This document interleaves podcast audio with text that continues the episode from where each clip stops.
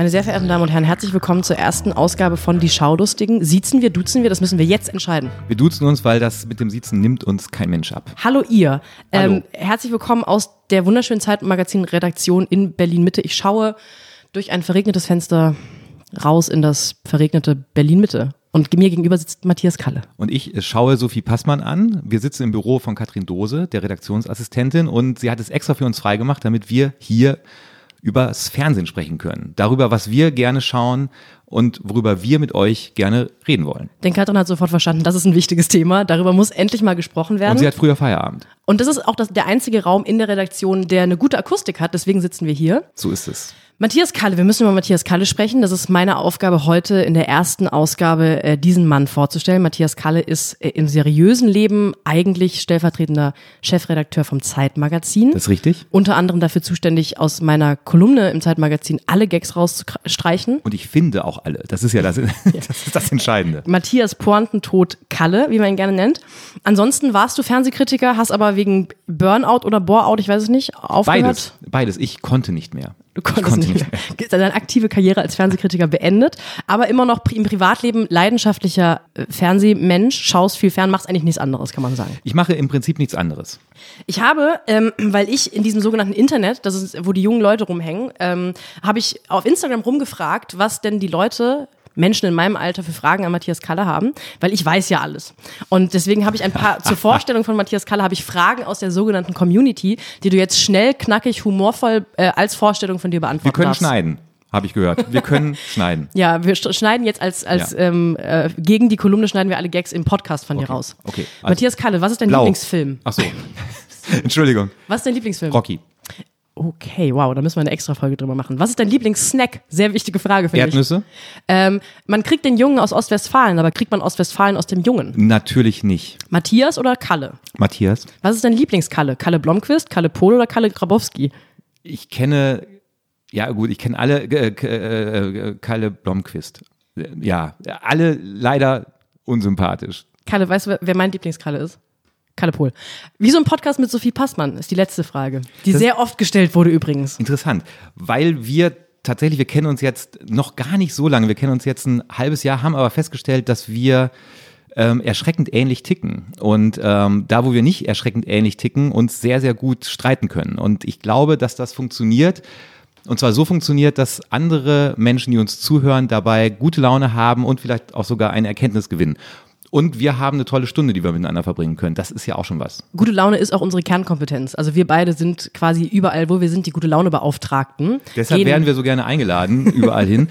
ähm, ich ich habe aber auch noch die äh, schöne Aufgabe, dich vorzustellen für die Zeitmagazin und Zeit Online User und Leser, die dich nicht kennen, was natürlich nicht sein kann, weil du Kolumnistin bist beim Zeitmagazin. Stimmt. Und dein Debüt bei uns im letzten Jahr gegeben hast, im Sommer, als du einen großartigen Text über übers Fernsehen geschrieben hast, nämlich über Nanette, die ähm, Show von Hannah Gatsby. Das war dein Auftakt bei uns. Ähm, seit Januar hast du eine monatliche Kolumne. In der neuesten Ausgabe geht es um Selbstzweifel. Außerdem bist du Radiomoderatorin. Du Ach, bist ähm, Ensemblemitglied bei Jan Böhmermanns Neo-Magazin Royal. Äh, und du hast ein Buch geschrieben, habe ich gehört. Alte Ja. weiße Männer. Äh, ab sofort im Buchhandel ist es bei Keep On Witch erschienen. Nicht mal vier Minuten, jetzt schon richtig Billo-Werbung gemacht für ein Produkt. Finde ich gut. Ich würde mal Folgendes machen. Äh, nachdem du deine Community gefragt hast, habe ich auch jemanden gefragt, dich zu charakterisieren. Und das möchte ich dir einmal ganz kurz vorspielen. Wenn das technisch geht. Sophie Passmann ist die einzige Frau, die ich nicht ernst nehme. Ich mache das zu ihrem Schutz. Kannst du dir vorstellen, was Klaas Häufer Umlauf damit meint? Ich glaube, ähm, äh, ähm, Joko Winterscheid äh, wollte äh, nett sein und war vor der Redaktionskonferenz seiner Erfolgsshow Late Night Berlin äh, überfordert, überfordert, sich was Lustiges zu überlegen und hat deswegen das gesagt. Danke, Jan, das ist ganz lieb, dass du mich ähm, der Community so warmherzig vorgestellt hast. Wir sehen uns morgen. Wir müssen noch, äh, bevor ihr ähm, euch seht, über eine Sache reden. Du hast dir nämlich einen Fernseher gekauft. Extra für diesen Podcast, Ja. falls das Finanzamt Köln-Nord zuhört, dieser, Pod, dieser, dieser Fernseher, den ich gekauft habe und einreichen werde dieses Jahr, der ist Ist das so ein beruflich. großer, äh, so ein schmaler- Fernseher halt. Ja. Ähm, ich bin in, in, in einen Elektronikfachhandel und habe gesagt, gebt mir den. Und ich muss ehrlich sagen, ich habe gemerkt, ähm, durch den Kauf dieses Fernsehers, ich habe davor auch viel ferngesehen, aber eben halt so an, on demand, wie man sagt. Oder eben so in der, äh, auf, dem, auf dem Laptop. Ja. Es ist schon was an, es ist was sehr Emotionales. Auf Amazon. Ich fühle mich wirklich anders, seit ich einen Fernseher in der Wohnung habe. Wo steht der? Im Wohnzimmer. Hast du einen guten Platz gefunden? Äh, Ich habe meine gesamte Wohnung umgestellt, kein Scheiß. Ich habe alles umgestellt in diesem Raum, damit irgendwie dieser Fernseher dahin passt. War völlig überfordert mit der Tatsache, dass ich da ja erstmal Fernsehen bestellen muss, damit es aus der Buchse rauskommt. Richtig? Und das wusste ich zum Beispiel nicht.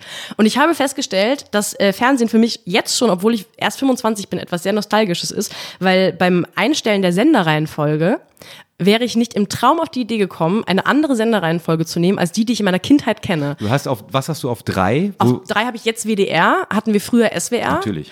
Und ähm, auf sieben muss pro sieben sein. Ich bin als Kind durchgedreht, wenn ich bei Freunden war. Und es ist Pro völlig, war ja, äh, völlig, Entschuldigung, Leute, seid ihr bescheuert? Ja. So, und da habe ich mich wieder dran erinnert, dass Fernsehen auch für mich, die ja eine andere Generation ist, schon etwas sehr äh, eine Heimeliges andere war. Generation als Äh, du jetzt. Ähm, 19 Jahre liegen zwischen Sophie Passmann und mir. Ähm, das soll uns aber nicht ständig interessieren. Was kann man eigentlich von diesem Podcast erwarten? Auch diese Frage haben viele in deiner Community gestellt. Ich habe eine kleine Checkliste, da müssen wir jetzt mal ganz kurz ein paar Ja. Sachen diskutieren. Wichtigstes, werden wir spoilern? Ich fürchte ja. Ich würde sagen, wir, wir werden das irgendwie ankündigen, oder? Wir werden nicht einfach so spoilern, ohne die Leute zu warnen. Wir warnen die Leute und dann wird aber gespoilert. Bis, bis Ja. die Schwarte kracht, Bis wie man so schön sagt.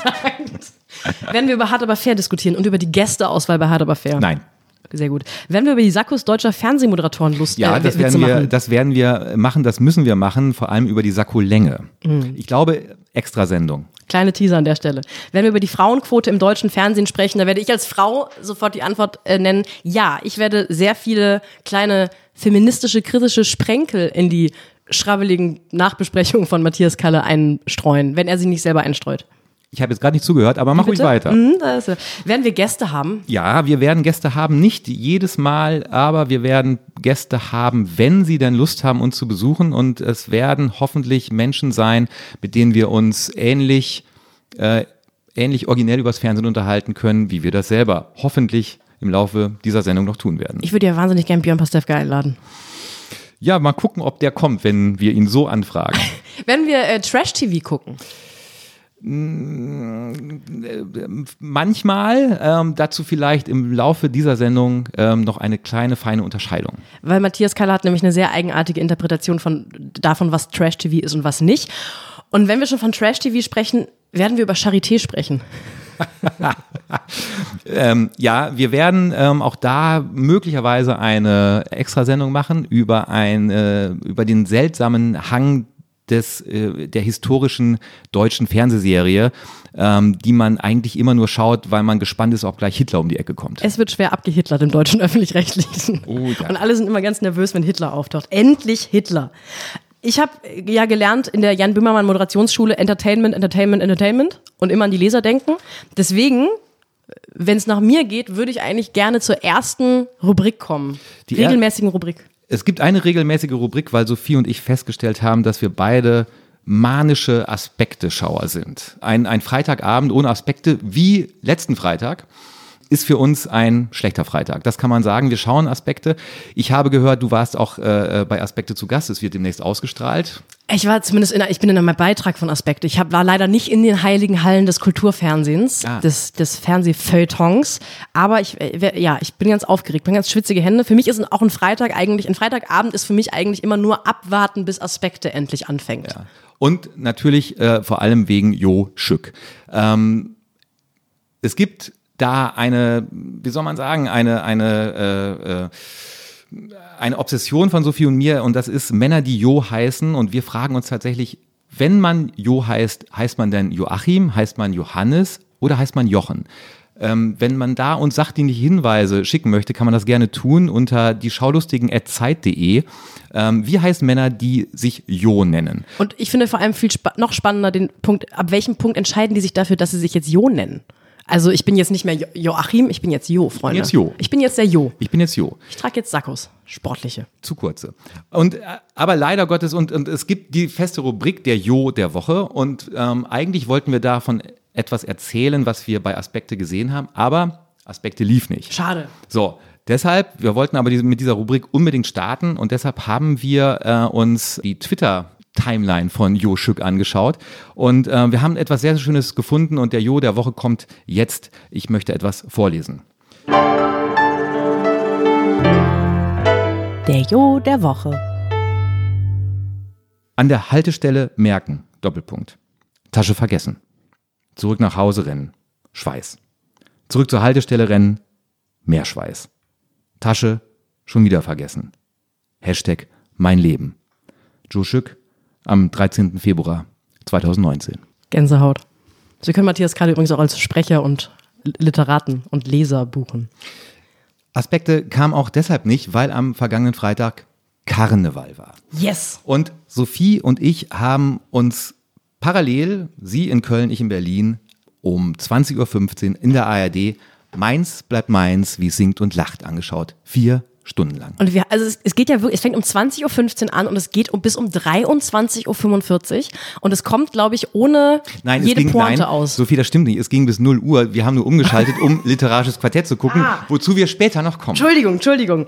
Ähm, ich habe ab spätestens Stunde zwei eine tiefe Traurigkeit in mir gespürt. Also ganz unironisch. Ich war wahnsinnig deprimiert. Meine Schle Laune wurde immer schlechter, weil die Leute, also es, das ist halt so Büttenreden und Musik und, und dann werden noch mehr Bütten geredet und so weiter. Ich kenne mich mit Karneval nicht so aus. Aber ich wurde immer trauriger und Du hast mir schon erzählt, dass du diese Traurigkeit auch hattest und ich würde gerne mit dir ergründen, woher diese Traurigkeit kommt, wenn man sich vier Stunden lang Meins bleibt meins, wie es singt und lacht anschaut. Ich glaube, die, die, der, die, die erste Stufe der Traurigkeit erreicht man in dem Moment, wo man feststellt, dass bei den, ähm, bei den, hinter den Kameramännern, die im Saal rumlaufen, um die Gäste einzufangen, immer ein ähm, Hospitant daneben herläuft, der Konfetti äh, dann reinschmeißt, wenn die Kamera gerade on air ist, damit es noch, noch verrückter aussieht. Das habe ich nicht mal glaub, bemerkt. Ich, das fand ich sehr, ähm, sehr, sehr, sehr traurig für öffentlich-rechtliches Programm, was natürlich auch ein bisschen Geld kostet.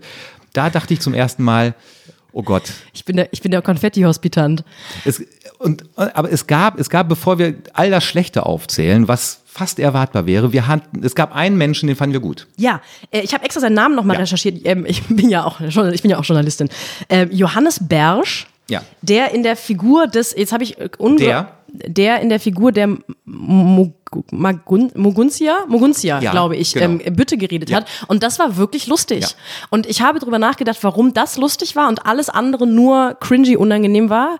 Und ich bin zum Entschluss gekommen, dass er als einziger nicht dieses dämliche, wie die kleinen Leute und die da oben gemacht hat, sondern der hat halt wirklich über Leute an der Macht Witze gemacht.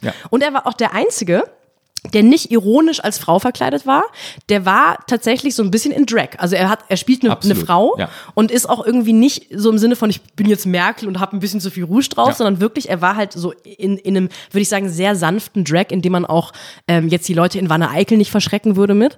Ähm, und hat einfach so Witze über fehlende Frauen im Karneval gemacht und darüber, dass die immer nur in der letzten Reihe die Beine hochwerfen dürfen. Und das hat sich angefühlt wie das, was Karneval, glaube ich, ursprünglich mal sein Ja. sollte, nämlich den Menschen ohne Macht eine Stimme geben. Ich habe, ich habe gelesen, dass ähm, in Stunksitzungen, in der Stunksitzung das immer noch so sein sollte. Ich habe auch, ich bin Ostwestfalen, ich habe keine Ahnung von, von, von Karneval. Mir hat der Auftritt auch sehr, sehr gut gefallen. Vor allem auch im Vergleich zu äh, einem ähm, Menschen, der kurz danach auftrat und so hieß es in der Anmoderation, Angela Merkel imitieren sollte.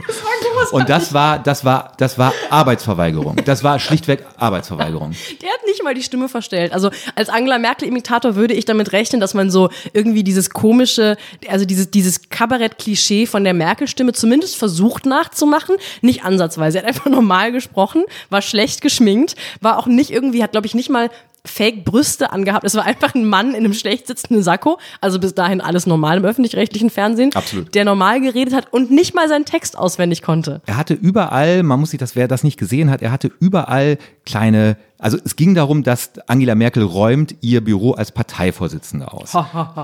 Irre lustig und da, das, der Vorteil für diesen Menschen, der, der diese Merkel, der diesen Merkel-Imitator geben musste, war halt, dass er überall Kisten und Ordner hatte, wo aber tatsächlich die, der Text immer draufgeklebt war. Also dieser Mensch stand auf der Bühne und hat Text abgelesen in, in seiner normalen Stimme und lustig war es auch nicht. Es war wirklich Arbeitsverweigerung. Und es zog sich, es zog sich bis dann. Hatte seine Längen, ja. Es hatte, es hatte seine Länge und dann kam, dann kam Annegret Kramp-Karrenbauer. Also nicht die echte, sondern auch gespielt auf die Bühne.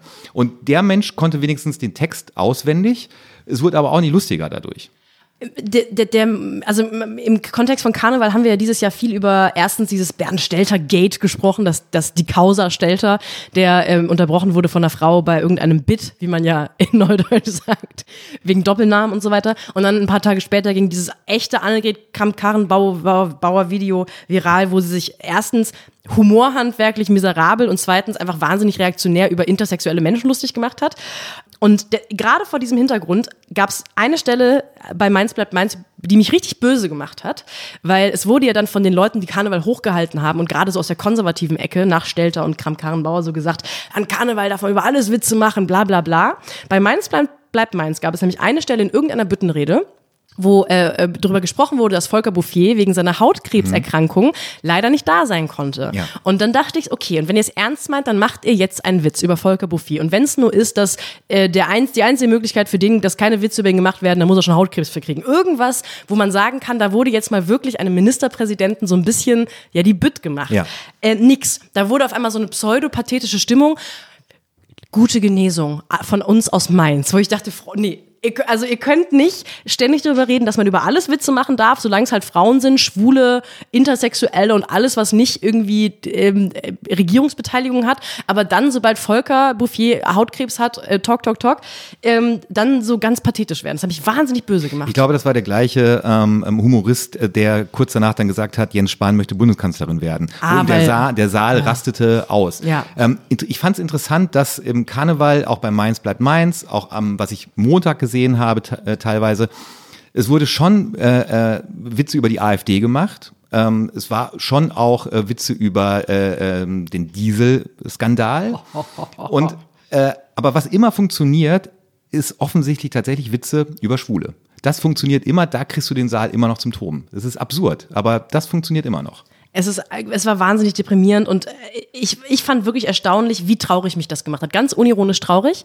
Und nicht mal das literarische Quartett danach konnte mich wieder hochjazzen, was ja normalerweise, das literarische Quartett ist ja normalerweise ein Garant für Pointe an Pointe. Stimmung kocht meistens. Ja. Aber in dem speziellen Fall habe ich rübergeschaltet und nicht mal der liebliche Hundeblick von Volker Weidermann konnte mich wieder ähm, hochbringen. Das Schlimme war, ich habe ich hab sogar vorher mal umgestellt und zwar auf RTL und habe da ähm, eine, eine äh, wo Chris Tall, ein, ein, ein, ein, ein Comedian, der, äh, glaube ich, äh, 80.000 Leute Hallen füllt, ohne Probleme im Vorverkauf, ähm, einen Auftritt hatte. Und ähm, tatsächlich war der Humorlevel von Chris Tall ähnlich dem, was die Büttenredner beim Karneval gemacht haben. Ich habe keinen großen Unterschied gesehen, außer dass Chris Tall eine Baseballkappe auf hatte und nicht diese Narrenkappe. Sonst war es genau das Gleiche. Aber du hast schon sehr charmant äh, zu wir, wir blättern mal um, damit, damit ihr das Quartett. auch hört. Wir haben Blätter, wir haben uns vorbereitet. Also äh, so rein äußerlich hat sich nicht viel geändert. Auch alberne Klamotten interessiert nicht viele Leute und trotzdem redet man ständig drüber. Das literarische Quartett. Ich äh, zu Gast war diesmal Robert Habeck ja. in einem weißen Rollkragenpulli. Ich wusste überhaupt nicht, dass das Textil ich glaub, sagt, erlaubt Ich glaube, man sagt Turtleneck. Sagt man Turtleneck? Weil, weil es, es war ein Kragen, der nicht richtig umgeschlagen werden konnte, aber höher am Hals lag. So. Ist es soweit, dass ja. wir jetzt schon über die Rollkragenpullis von Robert Habeck diskutieren? Worüber sollten wir sonst diskutieren? ja, das stimmt. Es wurden vier, Inhalte? Es wurden Nein. vier Bücher besprochen, die, so wie immer, der, der, der Deal ist bekannt. Ähm, Bücher auch irgendwie immer egal. Ich habe verschiedene Fragen, die ich grundsätzlich mal bezüglich des literarischen Quartetts besprechen möchte. Wir wollten vielleicht ganz kurz, ähm, ähm bevor wir hier weitermachen, eigentlich wollten Sophie und ich ja einen Bücherpodcast machen. ähm, aber der Grund, warum wir den nicht haben, ist, uns ist kein ähnlich bescheuerter Titel wie die Schaulustigen eingefallen. Richtig. Dabei hätte man so viel Positives auch über Bücher erzählen können. Es sind großartige Bücher schon in diesem Jahr erschienen, wie zum Beispiel ähm, Die einzige Geschichte von Julian Barnes oder Große Freiheit von Rocco Schamoni. Äh, ist auch viel Schlechtes erschienen äh, in diesem Jahr. Was, ähm, habe ich gar nichts ein, mitbekommen. Da fällt mir ein, wie fandst du eigentlich die Fotos von Stella Tennant bei uns im Zeitmagazin? Wie komme ich da jetzt drauf? Ein kleiner Mann Ausflug. der eleganten Überleitungen. Aber wir wollten über Robert pa Nein, wir wollten, wir wollten, über die vier Bücher oh. sprechen, die im literarischen Quartett vorgestellt nee, wurden. Nee, die Sache ist, dass mir, ich habe das, ich habe das ja geschaut wie du. Ich erinnere mich nach dem literarischen Quartett nicht ansatzweise an irgendwas, was von den Büchern, also was wirklich über die Bücher gesagt wird, das kommt bei mir nicht an, weil ich mich immer über dieselben Sachen ärgere. Ich frage mich immer, wie viel, also wie sehr hasst Volker Weidermann seinen Job als Moderator des literarischen Quartetts. Also beim, ich habe das Gefühl, ich weiß nicht, ob er es nicht gerne macht und gezwungen wird oder denkt, er muss es machen, so aus Public Intellectual Gründen, ja. oder ob er es wirklich nicht gerne macht, aber man merkt ihm, irgendwie es gibt so einen inneren Widerstand und den trägt er in die Sendung. Er, er, er jammert fast schon bei ja. der Anmoderation. So ein bisschen von, es ist wieder soweit, wir müssen jetzt alle hinter uns bringen, hier ist das literarische Quartett und wir haben wieder vier Bücher lesen müssen. Es, es, ist, es macht es ein bisschen erträglicher, wenn man sich, bevor man einschaltet, einfach einredet, Christine Westermann äh, ah, ja. moderiert. Und ähm, weil das ist ja ein, ein großer Lichtblick und was sie sagt, ist, hat Hand und Fuß und ich habe äh, recherchiert und es ist tatsächlich so, dass ähm, die anderen können eigentlich sagen, was sie wollen. Wenn Christine Westermann ein Buch lobt, dann gehen die Leute am nächsten Tag in den Buchhandel und kaufen es. Was die anderen sagen, verpufft. Ich, hab, ich würde sogar vermuten, dass ähm, Buchhändler und Buchhändlerinnen in der ganzen schönen Bundesrepublik Deutschland hoffen, dass Thea Dorn das Buch nicht empfiehlt, weil das fühlt sich an wie so ein Antikaufimpuls. Also ich finde, dass es gibt ständig so den komischen Vibe, dass alle Christina Westermann so ein bisschen lang machen oder belächeln, was überhaupt gar gar keinen Grund gibt, weil die irgendwie die einzige ist, die emotional und menschelnd über Bücher spricht. Und die offensichtlich auch weiß, wie Fernsehen funktioniert. Also das sieht man ja einfach daran, dass sie auf den Punkt sprechen kann. Sie sitzt da relativ lässig gelangweilt in ihrem Sessel, bewegungslos, äh, ist auch die einzige Person äh, auf der Bühne, die eine ordentliche Frisur hat.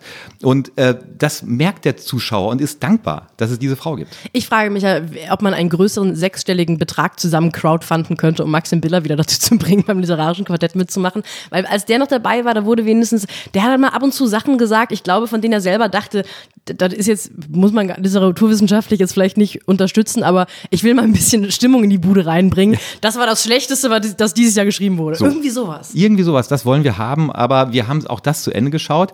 Ähm, wir können uns an die Bücher nicht mehr erinnern. Irgendwas mit T.C. Boyle, irgendwas T.C. Boyle, mit das Licht hat, hat Christine Westermann mm. vorgestellt. Ähm, wird ein Bestseller, kann man jetzt schon sagen. Danke, danke, Christine. Ja, ist ja klar, aber das wurde ja auch ähm, beworben. Es wurde auch ähm, beworben. Also es wurde, es, ich glaube, es liegt jetzt nicht nur an Christine, aber ähm, Thea Dorn hat so diese Angewohnheit ähm, im literarischen Quartett statt etwas, was man gerade sowieso im Diskurs mitbekommen hat als Bücherfan. So diesmal hat sie ein Buch von 1951 ja. mitgebracht. Erstens, weil sie zeigen möchte, dass sie ganz schön viele Bücher gelesen hat in ihrem Leben. Und zweitens, ich glaube, weil sie sich diesem, diesem feuilletonistischen Druck von außen nicht, dem, dem möchte sie sich entziehen. Und dann Nein. holt sie immer so 900 Seiten Sachen raus. Ja. Das Buch wurde aber, glaube ich, mich zu erinnern, relativ wohlwollend aufgenommen vom Quartett. Mhm. Ich glaube nur, Christine Westermann fand es grottenlangweilig. Deswegen werde ich es auch nicht lesen. Und ähm, eine Sache, die ich auch immer charmant finde, dass sie sich an irgendeiner Stelle alle kurz darüber auslassen, wie viel sie lesen mussten. Das ist sehr, sehr seltsam für den Job des Literaturkritikers. Die sitzen da zu viert und sagen, oh Gott, wie viele Seiten das schon wieder waren. Und Seiten, wie soll man das eigentlich schaffen? Was, die sind Literaturkritiker. Was machen die sonst, wenn sie nicht lesen? Ich glaube, es gab sogar mal eine Folge, die vorletzte, auch von der Frankfurter ja. Buchmesse, wo sie direkt einstiegen mit, wir mussten so viel lesen. Man kann es sich gar nicht so vorstellen. Ja, man kann es sich gar nicht vorstellen. Ja, also äh, kennen Sie einen Koch, der sagt, ich muss schon wieder so viel kochen, das können Sie sich gar nicht so vorstellen. So viele Zwiebeln schneiden, das war unglaublich. Da wollte schon wieder jemand. Eine Frechheit. Ja, stinksauer. Aber ich gucke es dann trotzdem immer jedes Mal. Und ich finde diese, diese demonstrative Humorlosigkeit, mit der alle außer Christine Westermann beim literarischen Quartett versuchen, Bücher zu besprechen, zeigt auch sehr schön, was wir Deutschen von ähm, Public Intellectuals oder von allem, was in irgendeiner Weise mit Hochkultur zu tun hat oder behauptet, damit zu tun zu haben, ähm, was das sein muss. Es muss immer ernsthaft und völlig spaßbefreit sein und alle müssen Turtlenecks tragen und ähm, unverständliches Zeug sprechen. Und damit sind wir fast schon bei, bei Germany's Next Topmodel. Ähm, und, und hier müssen wir kurz ernst werden, weil ähm, auch das wurden wir von Kolleginnen und Kollegen gefragt, redet ihr auch über Germany's Next Topmodel? Im Prinzip nein.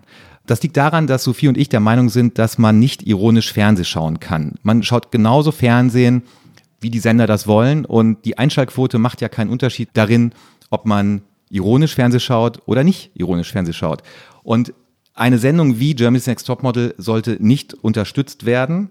Und deshalb werden wir, solange die Sendung läuft und solange unsere Sendung läuft. Talk, Talk, Talk auch wieder da. Abgesetzt nach der ersten Folge. Hoffentlich nicht. Aber wir werden es uns zur Aufgabe machen, in jeder Sendung den leider viel zu früh verstorbenen Roger Willemsen zu zitieren, der vor einigen Jahren in der Taz zu der Sendung Folgendes schrieb. Eine unschöne Frau mit laubgesägtem Gouvernantenprofil bringt kleine Mädchen zum Weinen, indem sie ihre orthodoxe, hochgerüstete Belanglosigkeit zum Maßstab humaner Seinserfüllung hochschwindelt, über Persönlichkeit redet, sich aber kaum mehr erinnern kann, was das ist. Und sollte diese je zum Vorschein kommen, sie mit Rauswurf bestraft. Der Exzess der Nichtigkeit aber erreicht seinen Höhepunkt, wo Heidi Nationale mit knallschagen Pathos und einer Pause, in der man die Leere ihres Kopfes wabern hört, ihre gestrenge Entscheidung mitteilt und Wertes von unwertem Leben scheidet. Da möchte man dann elegant und stilsicher, wie der Dichter sagt, sechs Sorten Scheiße aus ihr rausprügeln, wenn es bloß nicht so frauenfeindlich wäre. Und damit ist zu Germany's Next Topmodel in diesem Podcast die Schaulustigen von Zeitmagazin und Zeit Online alles gesagt. Am 15. Kleines Cross-Teasing an der Stelle. Hören Sie auch den fantastischen Podcast Alles gesagt von äh, Christoph Arment und Jochen Wegner. Liebe Grüße an der Stelle. Ganz liebe Grüße. Ah, ähm, wo du jetzt gerade schon so im Vorlesen bist. Ja. Ähm, es wurde gestern eine Notkonferenz mit der 15-köpfigen Die Schaulustigen Redaktion einberufen von dir.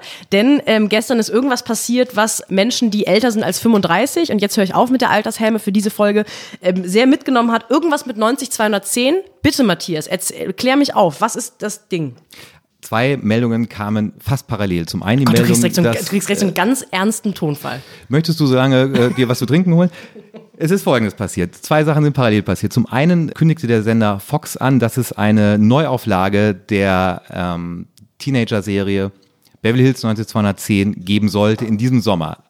Wer es nicht kennt, wer vielleicht zu jung dafür ist, Beverly Hills 90210 war in den 90er Jahren die beste Teenager-Serie, die man sich überhaupt vorstellen konnte, vor allem, weil es die erste Serie war, die die Nöte von Teenagern überhaupt ernst genommen hat. Und für meine Generation, also alle Leute, die älter sind als 40, war diese Meldung, es kommt wieder erstmal eine gute Nachricht. Vor allem, als man dann las, dass es so ähnlich wie Curb Your Enthusiasm werden sollte, nämlich, dass die Schauspieler sich selber spielen, wie sie sich treffen, um darüber zu sprechen, ob man nicht Beverly Hills 90210 nochmal drehen sollte. Fand ich eine schöne Idee, aus der jetzt aber wahrscheinlich nichts wird, weil gestern tatsächlich die Meldung kam, dass Luke Perry gestorben ist mit 52 an den Folgen eines Schlaganfalls. Luke Perry hat in der Serie Dylan McKay gespielt und Dylan McKay war für Jungs, die 17 waren, 1992 ähnlich wichtig wie Kurt Cobain. Warum war er das? Weil dieser, diese Figur des Dylan McKay eine, eine zerbrechliche Coolness an den Tag gelegt hat, die stilprägend und eigentlich eine Leitbildfunktion für Männer in den 90er Jahren hätte haben sollen. So muss man sich ausdrücken, weil es ist denn ja alles doch ein bisschen schief gelaufen. Allerdings dieser Dylan McKay, den Luke Perry verkörpert hat, er war ein, ein, ein Millionärssöhnchen, der aber nur seine Ruhe haben wollte. Er hatte ein kleines Alkoholproblem, ging alleine zum Strand, um zu surfen. Und, und Luke Perry spielte ihn fast ikonografisch. Also Menschen wie ich, Freunde von mir, wir haben uns diese Serie nur angeschaut, um äh, Dylan McKay beim Scheitern zuzuschauen. Und ähm, das Interessante war, dass diese Figur, den die Macher von Beverly Hills da geschaffen haben, diese Figur wurde irgendwann größer als die Serie. Die ähm, anderen Protagonisten sind dann irgendwann von dieser Highschool runtergegangen und mussten studieren. Und er hat einen Söldner engagiert, um äh, sein Privatvermögen zurückzubekommen. Es wurde vollkommen absurd, weil diese Figur den Machern komplett entglitten ist. Aber es war Anfang der 90er sehr, sehr wichtig und ich fand es gestern eine sehr traurige Nachricht, dass er mit 52 gestorben ist. Man kann sein Wirken noch bei Riverdale sich anschauen. In Riverdale spielt er den Vater eines, eines Teenagers und er spielt diesen Vater mit so einem Augenzwinkern, dass man immer das Gefühl hat, dass dieser Vater suggeriert eigentlich, wenn du mal meine Teenagerzeit gehabt hättest, da würdest du dich aber noch umschauen. Ähm, das, ist, das ist Dylan McKay, das war leider Gottes Luke Perry und ähm, jetzt äh, ist mit dem ernsten Teil dieses Podcast auch Schluss. Jein, weil ich habe gestern oh. darüber nachgedacht, ob ich mir mal ähm, für diesen Podcast jetzt noch eine Folge davon anschauen soll, weil ich kenne einfach generationslogischerweise nichts von 90 210. Ich bin Generation ähm, OC California, was glaube ich dieselbe Idee war, nämlich äh, schöner Ort, schöne Menschen, aber alle scheitern ähm, und selbes Alter auch. Und ich habe dann, als ich mich da so eingelesen habe und versucht habe, auf irgendwelchen russischen Servern schnell noch eine, eine Folge zu bekommen, ähm, habe ich festgestellt oder habe ähm, gemerkt, dass es eigentlich auch völlig egal ist. Wenn ich jetzt die erste Folge sehen würde, und merken würde, das ist wirklich eine schöne Serie, ist es ja genau das, was Fernsehen so schön macht, dass es, ich werde niemals dieses Nostalgiegefühl bekommen, was du jetzt hast und für mich wird auch niemals, auch wenn ich ab jetzt der größte 90-210-Fan würde, niemals ein Stück Kindheit sterben. Und ich habe dann drüber nachgedacht, ähm, was das bei mir wäre und ich glaube, ich habe diese Art von emotionaler Verbindung zu einer Serie nicht mehr. Vielleicht glaube ich, wenn jemand von Harry Potter stirbt, also wenn irgendwann äh, viel zu früh ähm, Emma Watson oder sowas stirbt, dann habe ich vielleicht dieses ähnliche Gefühl. Aber deswegen, man kann das nicht zurückholen. Liegt es daran, dass das Fernsehen, also wirklich das Medium Fernsehen für dich und deine Jugend nicht diese Rolle gespielt hat wie für mich, weil für uns gab es ja nichts. Es gab ja 1992 das sogenannte Internet nicht. Wir konnten mhm. ja nirgendwo uns äh, ähm, an, an irgendwelchen YouTubern äh, uns satt sehen. Wir mussten ja das nehmen, was uns die öffentlich-rechtlichen oder damals mit Beverly Hills ähm, RTL, ja. RTL Plus, wie wir damals gesagt haben, ähm, was die uns geboten haben. Und, und, und da war diese Serie, die zum ersten Mal für, wie für uns gemacht war. Das gab es ja Anfang der 90er Jahre auch zum ersten Mal. Das wirklich deshalb, deshalb war ja auch MTV so eine Riesenerfindung, dass das auf einmal etwas für uns war, für uns Teenager. Ja, ich glaube, ähm, dass für mich Fernsehen wirklich nicht mehr das Tor zur Welt war. Also natürlich war das immer noch aufregend als Kind dann ähm, immer um 18.05 Uhr die Simpsons zu gucken und immer am Wochenende die Scrubs-Wiederholungen, ja. die glaube ich bis, also immer noch, äh, immer noch und vor allem noch. auch ähm, mit einer unglaublich, also der, der das Programm gemacht hat am Wochenende bei Pro7 hat großen Humor an den Tag gelegt, weil ich glaube um 11 Uhr fing es an und um 16 Uhr lief immer noch Scrubs. Aber für mich war das nicht mehr die Möglichkeit an der Welt teilzuhaben. Ähm, ich äh, hab, war, wurde schon schon mit dem Internet groß. Das heißt, ähm, ich glaube, es gab auch nicht mehr das Gemeinschaftsgefühl einer Generation, dass alle diese eine Sache geschaut ja. haben, außer Germany's Next Topmodel. Das ist tatsächlich eine Sache, als ich Kind oder Mädchen war, war das klar, dass die Mädchen. Darf ich noch einmal Roger Willemsen ja, vorlesen? Okay, schön. ähm, wir werden die, ähm, die, die sich an Arbeit und Struktur erfreuen, ähm, werden das jetzt merken. Wir werden äh, versuchen, jede Folge so aufzubauen, dass wir uns erst ein bisschen durch das Lineare kämpfen und dann ähm, ein bisschen über Streaming und On-Demand-Serien, die schon verfügbar sind, sprechen. Und da werden wir immer einen wilden Mix nach Lust und Laune, wie denn der Deutsche sagt. sagt der Deutsche das wirklich, ähm, werden wir uns abarbeiten. Wir müssen, wir müssen uns äh, an noch einen, äh, bevor wir weitermachen im, Re, im Programm, müssen wir noch einmal zurückgehen zu Germany's Next Topmodel. Soll ich Roger Willemsen vorlesen, Matthias? Gleich, warte noch einmal, weil es gibt eine Sache, über die werden wir doch reden, und zwar aber erst in, in, in der nächsten Folge des Podcasts, nämlich über Let's Dance. Ja, das musst du mir schon mal in der nächsten Folge erklären, wie wir bei Germany's Next Top Model den großen Pathos Willemsen rausholen und dann bei Let's Dance auf einmal unironisch anfangen, das toll zu finden. In der nächsten Folge. Nein, da, da werde ich da, da, werde ich, da werde ich ganz Stefan unironisch. Lambi ist dabei. Ste Ste Stefan Lambi ist dabei, Journalist des Jahres geworden. Und, ähm, oder Jo, jo Lambi heißt er. Er heißt Joachim Lambi. Lambi. Stefan, ja. man muss vielleicht sagen. Nee, meine, das erklärst meine, du mir bei der nächsten Folge. Meine Damen und Herren, es gibt, äh, Sophie und ich haben eine kleine Schwäche. Das ist die einzige Schwäche. Wir können uns Namen nicht gut merken und wir kommen manchmal durcheinander. Nochmal zum Mitschreiben. Der Jurypräsident von Let's Dance ist Joachim Lambi, mhm. der Journalist des Jahres wo du nur Zweite geworden bist, Jaha. ist Stefan Lambi. Und, und, du bist in der Kategorie Unterhaltung das, hinter das Markus doch, Lanz. Das, das interessiert jetzt keinen. Interessiert doch. Stefan ähm, Lambi. Wir haben Namensprobleme. Und ähm, er heißt Boris Pastewka. Boris Pastewka wird bald unser Gast sein. Bastian Pastewka, wir freuen uns vielleicht. Sehr. Liebe Grüße. Wir werden über Let's Dance reden, äh, vor allem auch deshalb, weil ähm, Joachim Pocher, Oliver Pocher, Oliver Pocher wird mittanzen. Er wird mittanzen, er ist, er gehört zum Ensemblemitglied. Du machst es mir nicht schmackhafter dadurch. Egal. Wir reden jetzt über zwei Serien. Eine hast du mitgebracht, eine habe ich dagegen gehalten. Ja. Ähm, du möchtest unbedingt über Der Pass sprechen. Eine Serie, die bei Sky verfügbar ist. Ähm, vielleicht machen wir aber irgendwann eine Sonderfolge über das, die, die Nutzeroberfläche von Sky, weil das ist wirklich, ähm, also ich habe, also, äh, dass da noch kein Krieg ausgebrochen ist, äh, deswegen das. Da würde ich mir gerne einen Raketenwissenschaftler als Experten mit ins Studio holen, um über diese Benutzeroberfläche und das Login zu sprechen. Der Pass in aller Kürze ist eine deutsch-österreichische Produktion Produktion. Ähm, es geht um einen mehrere Mordfälle und es geht, weil äh, die erste Leiche, die gefunden wird, äh, die ist auf einem Pass, wird quasi ähm, auf der deutsch-österreichischen Grenze gefunden, was dazu führt, dass der grummelige österreichische ähm, Kommissar und die überambitionierte junge Karrieristin aus Deutschland zusammentreffen und nach einigem Hängen und Würgen dann zusammenarbeiten müssen. Und ähm, ich als jetzt mittelmäßig großer Fan von der Pass würde sagen, das ist eine, also da, da haben auch da haben sie sich jetzt in Sachen Figurenkonstellation die besseren Folgen von Tatort angeschaut. Das ist eine junge, eifrige Frau und ein cooler, grummeliger Typ, der immer Sprüche raushaut und immer lustig ist. Aber jetzt darfst du gerne erzählen, warum das alles so toll ist.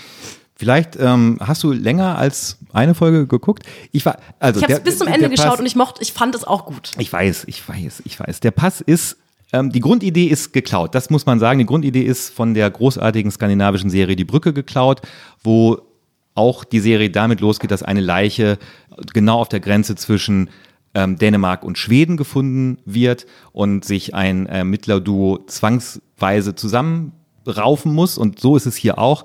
Der österreichische Grummlige, wie du ihn nennst, ähm, gespielt von dem äh, sensationellen Nikolas Ovtcharek und äh, die deutsche ambitionierte Kommissarin, gespielt von Julia Jentsch, die, äh, wie ich finde, ein ganz, ganz tolles Ermittlerduo abgeben. Und zwar nicht eins, wie man es aus irgendwelchen ähm, Buddy-Tatorts kennt, sondern ähm, da ist schon eine gewisse Dynamik drin, was, und ich weiß, dass wir da gleich eingehender darüber sprechen, vor allem an dem Spiel von Nikolas Ovtcharek liegt. Nikolas Ovtcharek, ein ähm, Burgschauspieler, ähm, der Burgtheaterschauspieler, der ein Burgschauspieler, ein Burgschauspieler. Er spielt in der Burg immer. Er Burg, ein Burgtheaterschauspieler bringt diesen Kommissar Gideon Winter als eine komplett zerstörte Gestalt in diese Serie ein. Äh, er raucht Kette, er äh, hat einen abgehalfterten Anzug mit Fellkragen an, äh, Mantel mit Fellkragen an, einen Leinenanzug, der auch schon bessere Zeiten hatte, eine Frisur, wo ich gar nicht weiß, ob das noch eine Frisur ist.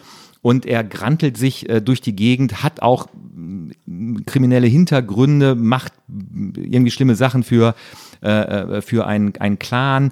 Das, das alles wird eigentlich nur angedeutet. Er hat auch ziemlich versagt bei einem Fall, der ihn nicht loslässt. Auch das wird nur angedeutet.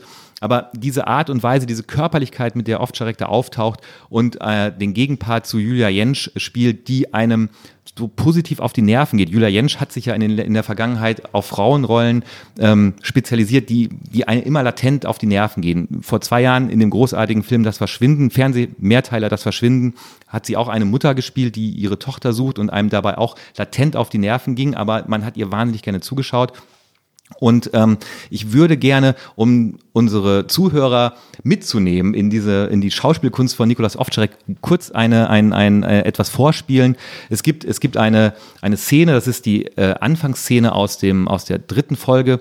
Da sitzt Ovtcharek ähm, in seiner äh, äh, Stammkneipe morgens und, und, und ähm, trinkt ein Bier und geht zur Jukebox und macht ein Lied von Wolfgang Ambros an. Und ähm, das hört sich ungefähr so an.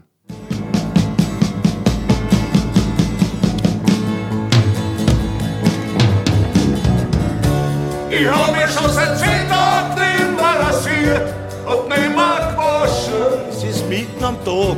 Alte Goschen steht in Schmäh. Da lebt ja einer. Dann gehen wir zum Frühstück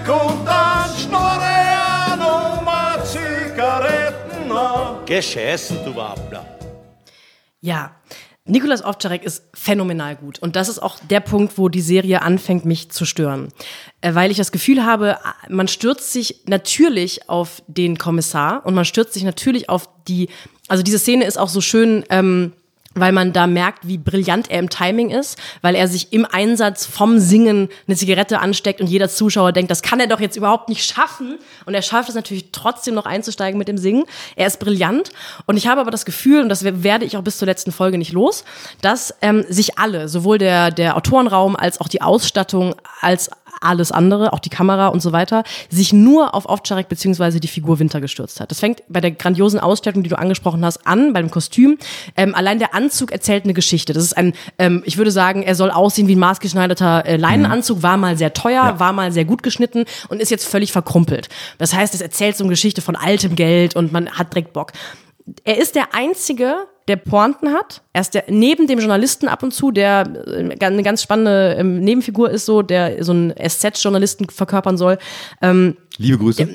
Ist der einzige, der Witze hat, ist der einzige, der unterhaltsame Dialoge hat, der kriegt jede Pointe in jedem Dialog. Man merkt, dass einfach die, die, die gesamte Manpower, ich sage bewusst Manpower, weil es war natürlich ein männlicher Autorenraum, der diese Figur geschrieben hat, ähm, sich auf ihn gestürzt hat und dabei alle anderen Figuren völlig vergessen hat. Und ähm, ich würde dir auch widersprechen, was diese, was diese Ausgeklügelkeit des, des, des Duos angeht, weil ähm, ich, ich habe keinen Bock mehr, noch eine nervende Karriere Kriminalkommissarin zu sehen. Sie ist auch interessanterweise die einzige, die irgendwann einen Love Interest hat. Also bei ihr spielt das romantische Leben auf einmal eine Rolle. Der übrigens nicht Nikolaus Ovtcharek Nee, ist. genau. Das haben sie zum Glück ja vermieden, dass Ja. man nicht sagt, oh, da knistert es Oh, da aber zwischen den beiden. Aber das hat mich irgendwann wahnsinnig genervt, weil das, da geht mehr. Es geht mehr, es, es, es übersteigt aber offensichtlich immer noch die Vorstellungskraft von vielen Männern in Autorenräumen, dass Frauen ähm, auch mal lustig und entspannt sein können und trotzdem eine krasse Karriere hinlegen können. Und auch bei ihr, all diese Dinge, die bei ihm ganz toll gelungen sind, dass die aus, dass die, das Kostüm eine Geschichte erzählt, dass er sich auch entwickelt, ähm, das passiert bei ihr nur ansatzweise. Nein das, so passiert, eine, nein, das passiert bei ihr auch, Sophie. Sie hat, sie ist, sie ist so ein kleiner Sonnenschein am Anfang äh, der Serie, sehr ambitioniert, aber auch immer fröhlich. Dieses Love Interest geht ja auch nicht gut aus. Das muss man auch mal sagen. Das ist, das, das war übrigens ein Spoiler. Jetzt das ist, das ist, Haben wir nicht angekündigt, aber vielleicht geht's ja doch auch gut aus. Schauen Sie sich bitte an. Ähm, clever Aber- gerettet. Matthias. aber sie, sie, was bei ihr die Ausstattung angeht, sie, sie hat, wenn sie in die Berge geht, weil die Serie spielt zum großen Teil in der Kälte und im Schnee, sie hat eine, eine, eine rote Jacke an, die einem sehr auf die Nerven geht, so eine Funktionsjacke. Auch äh, diese Klamotte, weil es passiert etwas während des Falls und in ihrem Leben. Und wir, es gibt in der Serie einen Zeitsprung von einem halben Jahr. Und da ist sie zum Beispiel eine das, das muss man jetzt spoilern, da ist sie eine gebrochene Person. Und das, das, das spielt Julia Jentsch großartig und das sieht man auch ähm, an der Ausstattung, ähm, während Ovtcharek da immer noch den gleichen Anzug anhat. Also bei Ovtcharek ist am Anfang der Serie und am Ende der Serie bleibt er eigentlich fast der gleiche Typ. Julia Jentsch verändert sich, weil in ihrem Leben furchtbare Dinge passieren.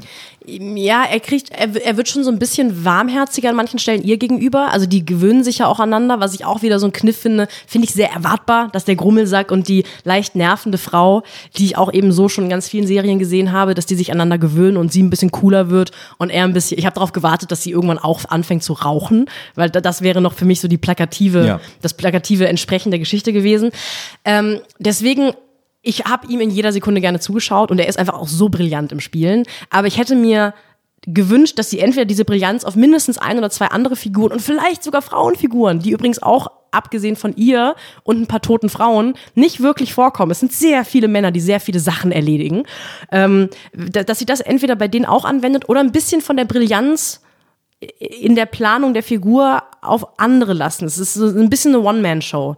Was mich zu einer Frage führt, wir werden, ich werde jetzt spoilern müssen.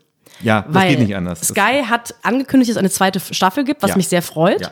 Und wir haben jetzt deutlich gemacht, ohne Ovtcharek funktioniert diese Folge nicht, äh, diese Serie nicht. Spoiler, Spoiler, Spoiler. Unsere brillanten Produzentinnen Frieda und Maria werden sich irgendwas überlegen, um jetzt akustisch vielleicht deutlich zu machen, dass ein Spoiler kommt.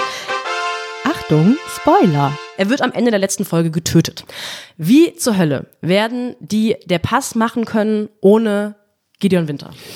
Angeblich werden die Drehbücher gerade geschrieben. Ich möchte sie nicht schreiben wollen, ähm, weil ich glaube, du hast natürlich, äh, wie immer, auch teilweise recht, dass diese Serie komplett von Ovtcharek lebt und von seinem Spiel lebt und dass ein Pass ohne Ovtcharek, also viel Spaß beim im Writers Room, ähm, möchte ich jetzt nicht gerade sein.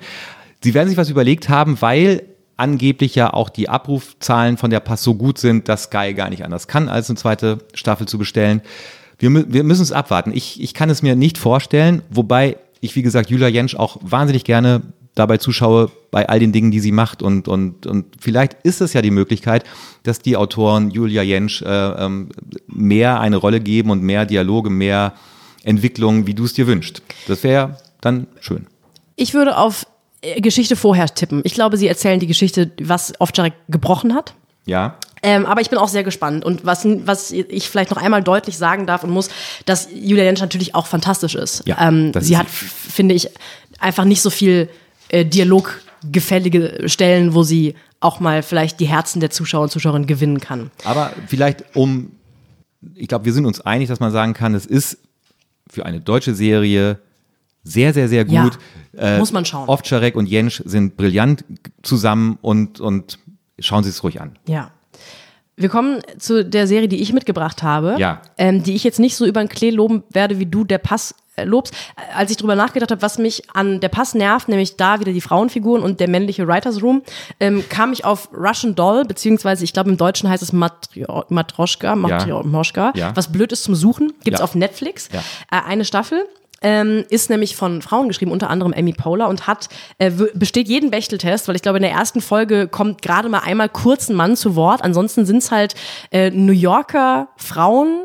Ich würde sagen so alle Mitte 30, alle im intellektuellen Künstler-Kulturbereich, alle ein bisschen überzeichnet, cool, sind ständig am Kiffen und die Geschichte ist ähm, täglich grüßt das Murmeltier. Die Hauptdarstellerin ähm, stirbt ständig und versucht aus der Situation rauszukommen und fängt dann wieder an dem Moment einer ihrer Geburtstagsparty an zu leben und jedes Mal, wenn sie stirbt, kommt sie dann wieder so reset-mäßig da an und versucht sich dann in jeder Folge da durchzuwursteln. Habe ich gewählt, weil ich zeigen wollte, dass ähm, es mir nicht reicht, dass nur, wenn Frauen das schreiben und Frauen die Hauptrollen spielen, dass ich dann direkt glücklich bin, weil ich habe diese Serie nicht bis zum Ende geschafft. Ich habe bei Folge 4, ähm, wo mir Bekannte gesagt haben, dass ab Folge 3 wird's richtig gut, habe ich durchgehalten und ich war bei Folge 4 immer noch gelangweilt und genervt von vielem. Und ähm, hätte mir gewünscht, dass diese Serie so toll ist, wie ich überall gelesen habe, aber ich fand sie überzeichnet, ähm, teilweise verherrlichend und schade, dass man nicht einfach auch mal normale Frauen zeigen kann, sondern Frauen, die immer deutlich zu cool, deutlich zu reich, deutlich zu tough, deutlich zu krass sind. Und Natascha Lyon spielt die Hauptrolle und macht das natürlich, wie sie alles fantastisch spielt, macht sie es fantastisch. Ich will natürlich erst sofort diese Frau sein, wenn ich sie sehe, bin aber dann auch wahnsinnig genervt. Wir müssen unbedingt irgendwann über Menschen sprechen, die einem sagen, eine Serie wird ab Folge drei oder vier super. Äh, wa- was ist mit denen eigentlich los äh, und warum ist das so? Also warum kann einfach nicht ab Folge eins eine, eine Serie toll sein? Das Geheimnis werden wir zu gegebener Zeit besprechen. Was der Pass übrigens ist, muss man fairerweise sagen. Ab, ab Folge 1 delivern die richtig. Absolut. Russian Doll, ich war erst so ein bisschen wirklich enttäuscht, weil ich dachte, das ist doch jetzt nicht die äh, ganze Geschichte. Da kommt doch jetzt noch ein ganz Ja. kluger Dreh in Folge 2. Nee, es ist natürlich, wird da aus verschiedenen Bereichen beleuchtet, wie sie versucht, dieses Problem des immer Sterbens zu lösen. Aber mich hat viel daran genervt und mich hat vor allem genervt, dass ich weiß, was Amy Poehler schon in ihrem Leben an tollen Serien geschrieben hat. Ähm, und ich dachte, warum kann sie diesen Humor, diese Werf und so das alles nicht abrufen jetzt gerade? Das ist, glaube ich, das Schicksal von Russian Doll, weil man die Macher wahnsinnig toll findet und für alles, was sie schon vorher gemacht haben. Macherinnen. Entschuldigung. Ma anders, Trink al- Wasser. anders als zum Beispiel die Macher von der Pass, die vorher ähm, so Schmonzetten wie die Dasslers äh, gemacht haben und denen man nicht zugetraut hätte, dass sie so ein, so, ein, so ein Brett wie der Pass auf die Beine kriegen. Ich habe versucht, es zu schauen, Russian Doll, und ich bin an zwei Dingen gescheitert. Zum einen habe ich festgestellt, dass ich mir weder Filme noch Serien anschaue, wo Drogenkonsum verherrlicht wird. Ich habe da tatsächlich Probleme mit, weil ich das einfach immer nicht glaube. Ich glaube das immer nicht. Da kannst du noch in einem Greenwich Village Künstlerumfeld sein. Ich glaube nicht, dass man äh, offen Zigaretten, die in Heroin getränkt sind, rumreicht. Da, da bin ich, da bin ich raus aus der Nummer. Und dann kommt noch dazu, dass in diesem, in dieser Serie exzessiv geraucht wird. Und es wird aber in einer Art und Weise geraucht, wo ich glaube, dass alle Schauspieler in Wirklichkeit nicht Raucher sind. Sie spielen Raucher. So wie die in der Serie geraucht wird, raucht kein Mensch. Und ich weiß, wovon ich spreche. Ich möchte kurz einen kleinen Werbeblock ähm, einstreuen, denn Matthias Kalle war lange Zeit, viele Jahrzehnte Raucher. 30 hat, Jahre. Hat aufgehört und hat darüber ein ähm, Buch an, geschrieben. dass sie unter die ISBN äh, sowieso, sowieso bei Dussmann bestellen können. Nein, ein Text im Zeitmagazin äh, vor ein paar, ähm, in der ersten Ausgabe des neuen Jahres äh, 2019 geschrieben hat und da ähm, ein bisschen jammert, aber auch äh, erklärt, warum Rauchen so toll ist. Du hast starke Gefühle gegenüber Rauchen. Ich habe ähm, große Sympathien für das Rauchen, für Raucher und als ich Russian Doll gesehen habe, hatte ich das Gefühl, da spielen Nichtraucher Raucher, sie spielen es, es ist, es war auch so ein bisschen Overacting, also so raucht kein Mensch und und da, da, bin ich dann, das glaube ich dann einfach nicht. So funktioniert Rauchen nicht. So in, wie es in dieser Serie gezeigt wird und und dann werde ich leicht sauer, Das ist mir wirklich nicht aufgefallen, dass sie schlecht raucht. ganz schlecht. Und sie raucht wirklich ständig, also sie steckt sich in jeder zweiten Szene eine Zigarette an. Ja, aber, aber sie, ich meine, sie läuft auch die ganze Zeit in ihrer Wohnung mit einer nicht angezündeten Zigarette äh, rum und, und kein Raucher macht so etwas. Kein Raucher macht so etwas. Ähm, was du sagst mit dem Drogenverherrlichen, vielleicht kommen da die beiden Sachen zusammen, die uns jeweils an der Serie gestört haben, weil alle Figuren in irgendeiner Weise überzeichnet, aber wahnsinnig cool sind. Ja. Also man, ich als Frau, die wenig wirklich coole Frauenfiguren sieht in Fernsehen und überall sonst so, ähm, sehnt sich natürlich danach und man will dann automatisch, das ist so, glaube ich, ein unreflektierter Reflex, haha, ähm, ähm, möchte diese Person sein. Ja. Und man möchte auch so rumlaufen wie die. Man möchte auch im offenen, coolen Second-Hand-Mantel mit einer ähm, mit einer, mit einer Vintage-Brille durch irgendwie Green Village laufen. Und die Tatsache, dass sie Du tatsächlich. wärst dann aber auch Computerprogrammiererin. Genau, das sie, muss ist, man jetzt sie ist eine sagen, brillante Pro- Computerprogrammiererin Ja. und so. Sie ist natürlich auch fantastisch im Job und ist die coole Taffe in jedem Meeting und ist aber eine, die sich halt am Wochenende in Heroin getränkte Joints reinknallt. Und das sorgt natürlich dafür, dass diese absolut coolen Figuren untrennbar mit halt wahnsinnig gefährlichen Drogen, gefährlichen Drogen verbunden werden. Ähm, aber das Rauchen, was du ansprichst, hat mich, habe ich nicht gemerkt, hat mich nicht so gestört. Aber du hast auch, weil wir sind ja ein handlungsanweisender Podcast, wir wollen den Leuten da draußen ja auch was zurückgeben. hast du was vorbereitet? Ich habe mir auf äh, deinen besonderen Wunsch mir überlegt, in welchen Serien wird eigentlich gut geraucht? Also wo macht das Rauchen Sinn? Und ich rede jetzt nicht von Serien wie Mad Men, übrigens eine sehr, sehr schlechte Serie, das kann ich vielleicht in Folge 8 nochmal erklären. das hier. Ähm, wir müssen mal so eine Aussprache machen. in, in, in, in, in, in, in Mad Men ist das Rauchen nur ein Vehikel, um zu, klarzumachen, in welchem in welcher Zeit wir uns gerade befinden. Es hat aber nichts mit den Personen und mit den Menschen zu tun, die rauchen. Und Rauchen hat immer etwas mit den Personen und den Menschen zu tun und warum sie rauchen und nie mit der Zeit, in der angeblich geraucht wurde oder nicht. Um es kurz zu machen, in True Detective in der ersten Staffel, Matthew ich wollte dir McConaughey einen Trommelwirbel machen. Möchtest du keinen Trommelwirbel für deine neue Rubrik? und jetzt kommen die großen drei. Das ist eine tolle Rubrik. Habe ich so noch nie gehört. Ja. Ähm, ich mache ähm, die, die neue Rubrik, die Mit vielleicht Passi und Kali. die neue Rubrik, die vielleicht nicht in jeder Folge kommen wird. Ähm, Serien, in denen sehr gut geraucht wird. Das war ein schlechter Trommelwirbel. Fang an. Platz 1, jetzt gehen wir von, na egal, Platz 1, True Detective, erste Staffel. Matthew McConaughey spielt einen ähm, Polizisten, der ähnlich, der, eigentlich ist er noch viel kaputter als Ovtcharek in der Pass. Und ähm, wie Matthew McConaughey dort raucht, ist, ähm, sowas habe ich als Raucher auch noch nie gesehen. Also das ist schon, das ist Abendbrot, Frühstück, Mittagessen zugleich. Macht man dann Method Acting, ernste Frage, und fängt wirklich an, abhängiger Raucher zu werden? Ich finde, in dem Fall ist es, sieht man tatsächlich, dass McConaughey ist Raucher. Das kannst, Ist du, das, das kannst du nicht spielen. Ich gehe stark davon aus. Ich habe es nicht recherchieren können, ich gehe stark davon aus. Genauso wie Platz zwei, der Pass, Ovtcharek. Wir haben ihn schon sehr gelobt, aber auch dort, wie Ovtcharek raucht, wie er die Zigaretten aus seiner Schachtel schnippt, wie er mit dem Feuerzeug hantiert. Ähm, auch da sieht man, Ovtcharek hat in seinem Leben schon die eine oder andere Zigarette geraucht. Und auch hier ist die Zigarette dazu da und das Rauchen dazu da, um diese Person zu charakterisieren und nicht die Umstände oder die Zeit, in der er sich bewegt. Man muss doch Schauspieler, also wenn man Schauspieler ist hauptberuflich, dann muss man doch rauchen können. Dann muss man doch so tun können. Das ist doch, der, das ist doch die Definition des Berufes. Es kann doch nicht sein, dass Leute schlecht rauchen im Doch. Fernsehen. Es gibt ja Also sogar, ich glaube, dass es passiert. Ich frage mich nur, da müssen die halt mehr üben. Ja, aber dann, dann, dann wären sie Raucher. Und wer, welcher Nichtraucher möchte gerne Raucher werden, nur um eine Rolle zu bekommen in einer Serie oder in einem Film? Ich hoffe, jeder. Ich weiß es nicht. Es ist so, oder es sind so Partyraucher und du weißt selber, dass Partyraucher sind das Schlimmste, das es gibt. Wenn die sich eine Zigarette anzünden und, und, und nach Feuer bitten und die Zigarette immer noch so krampfhaft am Filter festhalten, das ist ja alles schrecklich.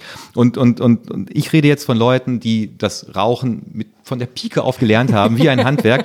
Und, und, und, und wo du das in den, und wo du es in der Serie auch als dramaturgisches Mittel und als, als etwas, was total sinnhaft ist und zu dieser Person gehört, siehst.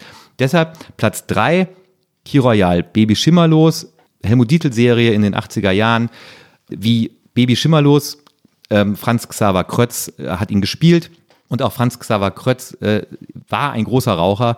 Und auch da sieht man, da macht das Rauchen auch total Sinn. Für die Jüngeren unter unseren Zuhörern, Key Und Royal. mich, du siehst nämlich meinen ungläubigen Blick Royal- gerade. Key Du hast einfach nur Wörter gesagt gerade. Key Royal spielt äh, in einer Boulevardwelt in München. Äh, Baby Schimmerlos ist ein Boulevardreporter. Franz Xaver Krötz äh, spielt ihn. Und es ist eine groteske im besten Diedelschen Sinne. Und dort raucht äh, Baby Schim- Schimmerlos die Hauptfigur. Und auch da ist es eine wahre Freude, ihm zuzusehen. Angstfreier Raum, ne? Ist das das, wo Benjamin von Stuttgart-Barre mit Titel zusammengeschrieben hat? Oder ist das was anderes? Das war die Fortsetzung, die sie 20 Jahre später äh, unbedingt schreiben wollte, wo Bully Herbig dann die Hauptrolle gespielt hat. Ah, Zettel. Genau. Ah, gut, okay. Also ist Benjamin von Stuttgart-Barre doch Jünger als ich dachte. Ja. Wir kommen zu einer Rubrik, die mir sehr am Herzen liegt. Ja, oh ja. Dazu muss man sagen, auch hier hoffen wir, dass es eine Art von Warnton geben kann, weil das ist die Rubrik, die wir tatsächlich jedes Mal haben wollen, nämlich Passmann spoilert. Wir werden jetzt etwas hören, halten Sie sich die Ohren zu, was Sie nicht hören wollen, wenn Sie gewisse Serien, Filme noch nicht gesehen haben. Wir finden es aber eine, ja, wie soll man sagen, für den für Pflicht am Volke. Pflicht am Volke, dass man gewisse Dinge auch ausspricht. Stichwort angstfreier Raum. Deshalb für die nächsten, ich würde mal sagen, fünf Sekunden, Passmann spoilert, halten Sie sich die Ohren zu, wenn Sie über die Schicksale einiger Figuren aus dem weiteren Harry Potter-Universum nichts wissen wollen. Bitte. Passmann spoilert. Harry Potter. Dumbledore stirbt. Das war's. Nächstes Mal Star Wars.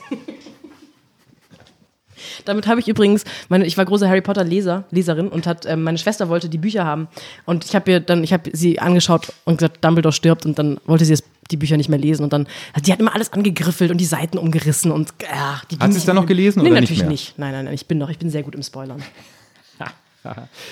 Haben wir es geschafft für, für heute? Für, für heute, haben, heute haben wir es geschafft. Es hat sich angefühlt wie ein ähm, Freitagabend ZDF ab 20.15 Uhr. Da war alles dabei. Da war Kultur, Hochkultur.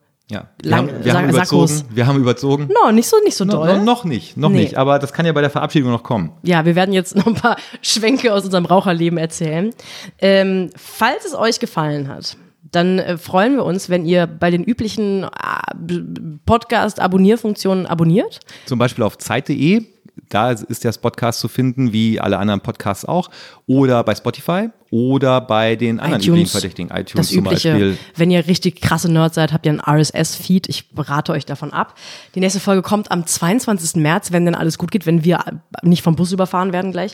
Ähm, ihr könnt uns gerne schreiben an die E-Mail-Adresse, die eben schon erwähnt wurde. Es sind die Schaulustigen@zeit.de oder direkt an nikolas.ovczarek@burgtheater-wien.de. Hat das Burgtheater Wien wirklich eine deutsche Domainadresse? Sind wir da uns da sicher? Ich habe geraten. Warum nicht? Jetzt ist es schon wieder man so einfach- weit. Dann merkt man einfach, Ja. Ist es Nächste, nächste, nächste Folge Charité. Wann kommt Hitler? Ich, ich wollte so ein gewisses großdeutsches Feeling am Ende des Podcasts aufkommen lassen. Es, ist, es war mal unser und E-Mail. So, jetzt E-Mail-Adressen- müssen wir aber wirklich äh, Schluss machen.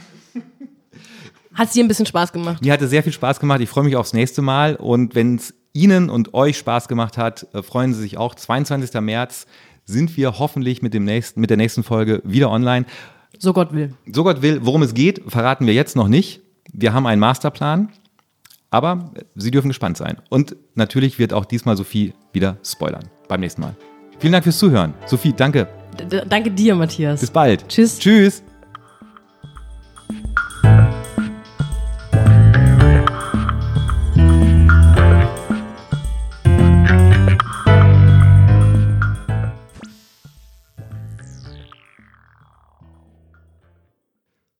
So, war doch ganz gut, oder? Ja, geht so, ne? Warte mal, warte mal. Was ist denn los? SMS, SMS. halt, schreibt halt fest, von Jan. was, was, was, was schreibt er? Pass auf. Oh Gott. Liebe Sarah, lieber Stefan, für den Anfang nicht schlecht.